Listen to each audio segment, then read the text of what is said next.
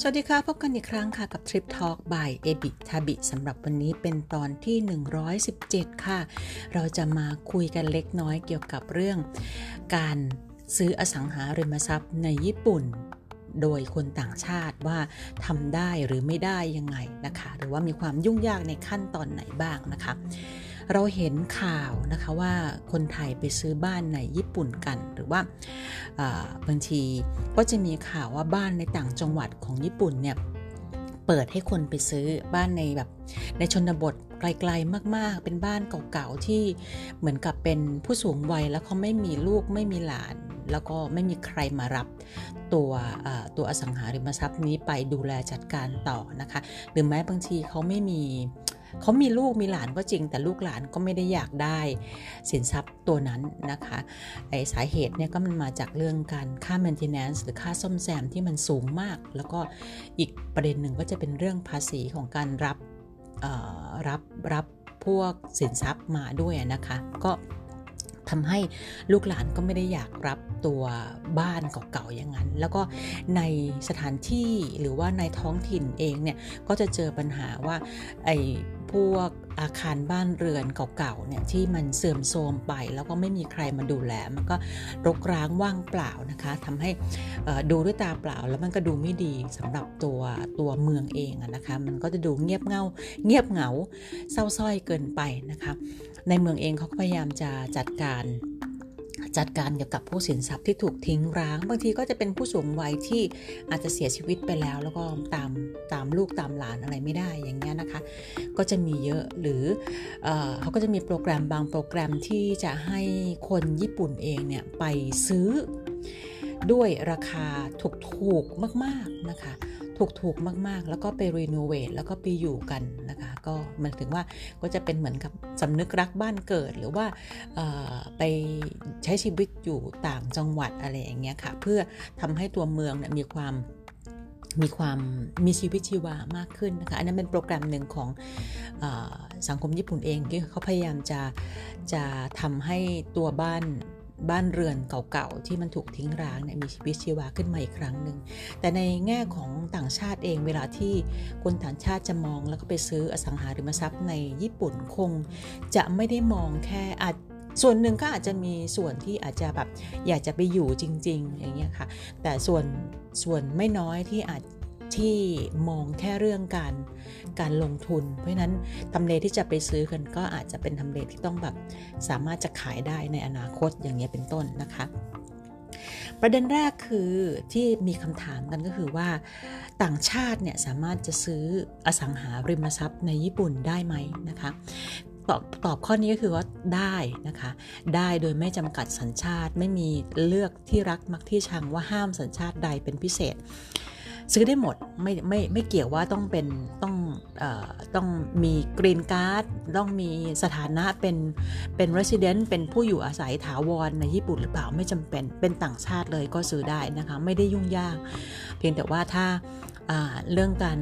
settle หรือการจ่ายเงินกันมันไม่ได้เป็นปัญหาเนี่ยก็จ่ายเงินกันไปก็เรียบร้อยนะคะ อันนั้นเป็นประเด็นแรกก็คือ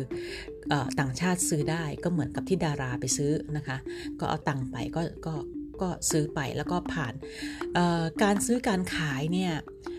ทั้งหมดคือในในระบบการซื้อขายหรือว่าการเช่าอสังหาริมทรัพย์ของญี่ปุ่นเนี่ยส่วนใหญ่เขาจะทำผ่านในหน้ากันนะคะในหน้าอสังหาริมทรัพย์ของญี่ปุ่นเนี่ยมีหลากหลายเจ้านะคะ แล้วก็เป็นเป็นเป็นงานที่ ต้องสอบนะคะ มีต้องต้องสอบหลักสูตรการการเป็นนายหน้าสังหาริมทรัพย์หมายถึงว่าตัวตัวเอเจนต์เองนะคะ ตัว ผู้ประกอบการที่เป็นธุรกิจเขาก็ต้องมีความน่าเชื่อถือ จดทะเบียนเป็นบริษัทอย่างถูกต้องนะคะ มี track record มีแพลตฟอร์ม มีฐานข้อมูล มีประวัติการซื้อขาย มีการให้บริการหลักการในการให้บริการ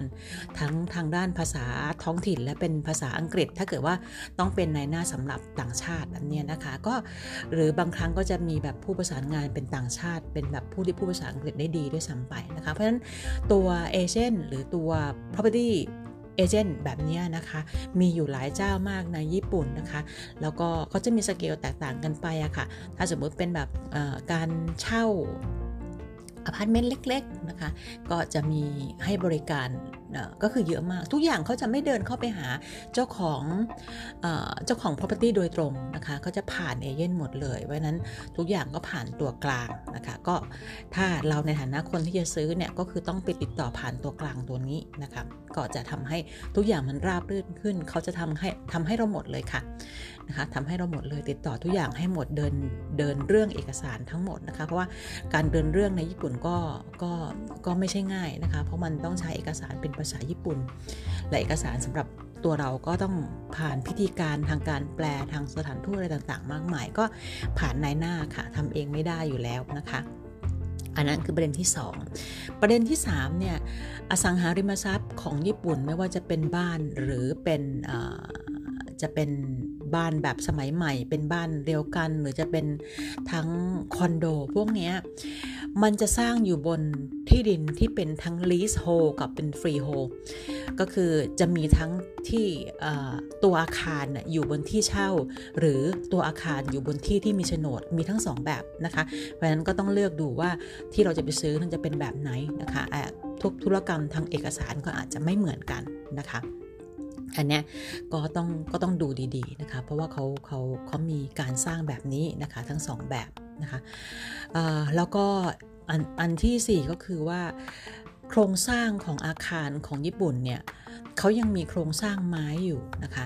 โครงสร้างที่ทำด้วยไม้แล้วก็โครงสร้างที่เป็นคอนกรีต เพราะนั้น 2 อาคารประเภทอาคารพวกนี้อัตราค่าเสื่อมราคาตามบัญชีนะคะต่างกัน ตัวเนี้ยต้องรู้ด้วยว่าคือเราไม่ได้ซื้อตามราคาประเมินแล้วเราเห็นแค่นั้นอย่างเดียว เราต้องรู้โครงสร้างของมันด้วยว่าโครงสร้างเป็นประเภทไหน แล้วตามกฎหมายมันจะต้องหมดสภาพไปปีไหนปีไหนอะไรเงี้ยโดยเฉพาะอย่างยิ่งถ้าเกิดว่าเป็นตัวบ้านนะคะ ก็ส่วนใหญ่ก็จะเป็นโครงสร้างไม้อะค่ะถ้าเป็นสมัยเก่าๆนะคะ ก็จะ มีเรื่องเอเรื่องอัตราค่าเสื่อมราคาหรือค่าเสื่อมสภาพไปตามกฎหมายที่มันมีผลต่อต่อราคาที่เราจะซื้อจะขายด้วยนะคะ ต่อไปก็คือว่าการซื้อการขายอสังหาริมทรัพย์นะคะเขาแถมสัญชาติด้วยไหม อันนี้ควรจะถามบ่อยในในในในในสังคมต่างชาตินะคะเขาจะมองว่าอย่างบางประเทศเนี่ยเขาชอบให้บางประเทศเขาชอบให้คนต่างชาติไปลงทุน การลงทุนประเภทหนึ่งก็คือการไปซื้ออสังหาริมทรัพย์ในประเทศนั้นๆนะคะ ซึ่งบางประเทศเขามีนโยบายว่า ถ้าสมมุติเศรษฐีจากที่ไหนก็แล้วแต่ไปซื้ออสังหาริมทรัพย์ในบ้านเขาในประเทศเขาแล้วเนี่ยเขาจะแถมสัญชาติให้ฟรีๆนะคะหรือหรืออาจจะไม่ฟรีแหละอาจจะมี แต่ว่ามันจะเป็นแพ็กเกจอะไรบางอย่างที่ให้สัญชาติด้วย ญี่ปุ่นไม่มีไม่มี concept แบบนั้นนะคะเขาเขาหวงการให้สัญชาติมากกว่าการหวง asset หวงอสังหาริมทรัพย์อีกนะคะ อสังหาริมทรัพย์เนี่ยซื้อได้แต่สัญชาตินี่ไม่ได้ได้ได้ง่ายง่ายนะคะ แม้กระทั่ง แม้กระทั่งคู่สมรสของคนญี่ปุ่นเองก็ยังการได้สัญชาติก็ยังยากเลยนะคะ เพราะฉะนั้นแล้วเนี่ยการการซื้ออสังหาริมทรัพย์ หรือการลงทุน โดยการซื้ออสังหาริมทรัพย์ในญี่ปุ่นไม่ได้ทำให้การขอสัญชาติ หรือว่าการได้มาซึ่งสัญชาติเนี่ยง่ายขึ้นไม่เกี่ยวกันนะคะ ประการต่อไปที่คนอยากจะรู้กันก็คือว่า วันนี้เราอยากจะซื้อแหละ นะวันนี้เราอยากจะซื้อ แต่ถามว่าในอนาคตเนี่ยเราจะขายได้ไหม หรือว่าเขาให้ซื้อได้อย่างเดียวแต่ขายไม่ได้ อันนี้ก็ยุ่งนะคะในญี่ปุ่นเองนะคะ ต่างชาติสามารถจะซื้ออสังหาริมทรัพย์ได้ และก็ขายได้ และก็ให้เป็นมรดกได้นะคะ เพราะฉะนั้นไม่ต้องกลัวค่ะว่าถ้าซื้อมาแล้วเนี่ยเกิดสมมุติว่าเราเราซื้อเมื่อตอนอายุมากแล้วเนาะเราไม่รู้ว่าอีกกี่ปีเราจะอยู่ได้อีกกี่ปี แล้วเราจะให้ลูกให้หลานได้ไหมอันนี้ให้ได้นะคะ ให้เป็นมรดกได้ แล้วก็ในฐานะคนต่างชาติก็ขายได้ขายอสังหาริมทรัพย์ได้นะคะ ไม่ได้ไม่ได้ไม่ได้มีข้อจำกัดนะคะ อันนี้ไม่ต้องกังวล ข้อต่อไปก็คือว่าในการซื้อเนี่ยในการซื้อถ้าถ้าซื้อด้วยเงินสดก็โอเคไปนะคะก็จะไปผ่านพิธีการการนำเงินเข้าประเทศอะไรก็ว่าไปนะคะ แต่ถ้าใคร ต้องการซื้อโดยการ mortgage คือการกู้เงินซื้อในญี่ปุ่นนะคะ อันนี้ยุ่งยากมากนะคะ ขั้นตอนในการกู้ซื้อบ้านในญี่ปุ่นนะคะ อันนี้จะยุ่งยากมากสำหรับคนต่างชาตินะคะ ก็ ถ้าไม่ใช่ซื้อเงินสดก็อาจจะต้องผ่านกระบวนการอะไรเยอะหน่อย แล้วก็ถ้าเป็นอย่างนั้นก็คือถ้าเกิดตัวผู้ให้บริการที่เป็นเอเจนต์ในหน้านะคะเขาให้บริการได้ก็ก็ก็ลองติดต่อเขาดูค่ะเขาอาจจะมีการให้บริการการขึ้นกู้ให้ด้วย ก็แล้วแต่เคสไปนะคะตัว ทุกอย่างนะคะ แล้วทีนี้ก็จะมีเรื่องเอกสารนะคะ เอกสารที่หลักๆที่เขาต้องใช้เนี่ยก็จะเป็นพวกหลักฐานที่พิสูจน์ตัวตนนะคะ หลักฐานพิสูจน์ถิ่นฐานที่อยู่นะคะถ้าเป็นคนที่อยู่ในญี่ปุ่นอยู่แล้วก็ต้องมีทุกอย่างมีหลักฐานในการทำงาน มีมีหลักฐานของคือ คือถ้าเกิดว่าเป็นการซื้อโดยเงินสดเนี่ยหลักฐานของการทำงานก็อาจจะไม่เกี่ยวมาก ต้องเป็นหลักฐานของที่มาของเงิน นะคะ เพราะว่าอย่างที่รู้กันว่าตัว Money Laundering Law ของทั่วโลกเนี่ยก็ค่อนข้างจะเข้มอยู่นั้นการเอาเงินไปซื้ออสังหาริมทรัพย์ อันนั้นก็ต้องคงต้องผ่าน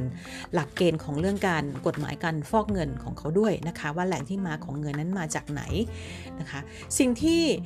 สำคัญอีกอันหนึ่งที่ต้องมีในการทำธุรกรรมนิติกรรมของญี่ปุ่นก็คือ ตราประทับชื่อ นะคะ คล้ายๆเป็นเป็นเป็นตราเป็นซีลค่ะเป็นเป็นเนมเป็นเป็นชื่อ เป็นตาประทับชื่อค่ะต้องต้องทำนะคะ ถึงแม้ว่าเราจะเป็นคนต่างชาติก็ตามเนี่ยก็ต้องไปทำ ตัวตราประทับตัวนี้เพราะเขา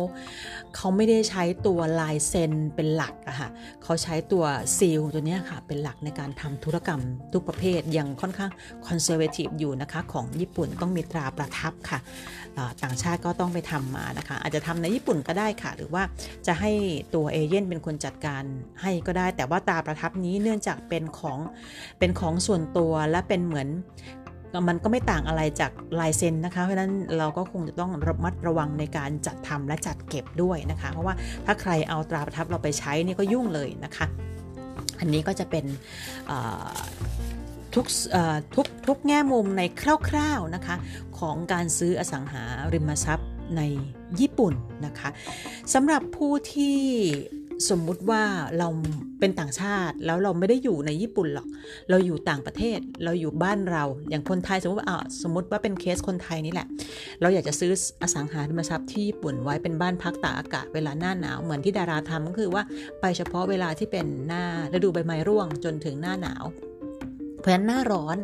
กับหน้าฝนเราจะไม่ได้อยู่ถูกไหมคะ แล้วเราจะทำยังไงกับมันนะมันก็จะต้องโทมไป มันจะต้องแบบเเสียเวลาไปโดยใช่เหตุ อันนี้เราปล่อยให้เช่าก็ได้นะคะ แล้วก็ให้ทางเอเจนต์เนี่ยคนที่เป็นเอเจนต์เนี่ยเขาก็มีหนึ่งในบริการของเขาก็คือการเป็น property management ก็คือการบริหารจัดการ พวกอสังหาริมทรัพย์ที่เจ้าของไม่ได้อยู่นะคะอาจจะปล่อยเช่า ปล่อยให้เช่าระยะสั้น ปล่อยให้เช่ารายวันนะคะแล้วก็พร้อมกับ maintenance สัญญา maintenance อะไรด้วย แต่ดูแลให้เราดูแลการเก็บเกี่ยวผลประโยชน์ในการปล่อยเช่า ซึ่งเขาก็จะมีแพลตฟอร์มของเขา นะคะในการที่จะปล่อยอสังหาริมทรัพย์ ภายใต้ที่เขาบริหารจัดการดูแลแทนลูกค้าเนี่ยมาให้เช่าได้นะคะ ก็เป็นทางหนึ่งของการที่ซื้อไว้แล้วไม่ได้อยู่ตลอดเวลาก็สามารถจะหาเงินได้ด้วยเหมือนกัน ไม่ได้ปล่อยไว้ให้เปล่าประโยชน์เฉยๆนะคะ อันนี้เป็นมุมมอง ในเรื่องอเรียกว่าเป็นไม่ได้ไม่ได้ลึกมากนะคะ อันนี้นำมาจากตัวเว็บไซต์ที่ชื่อว่า gogo nihon com นะคะหัวข้อก็คือก็เป็นบล็อกนะคะหัวข้อที่ว่า a beginner's guide to buying property in Japan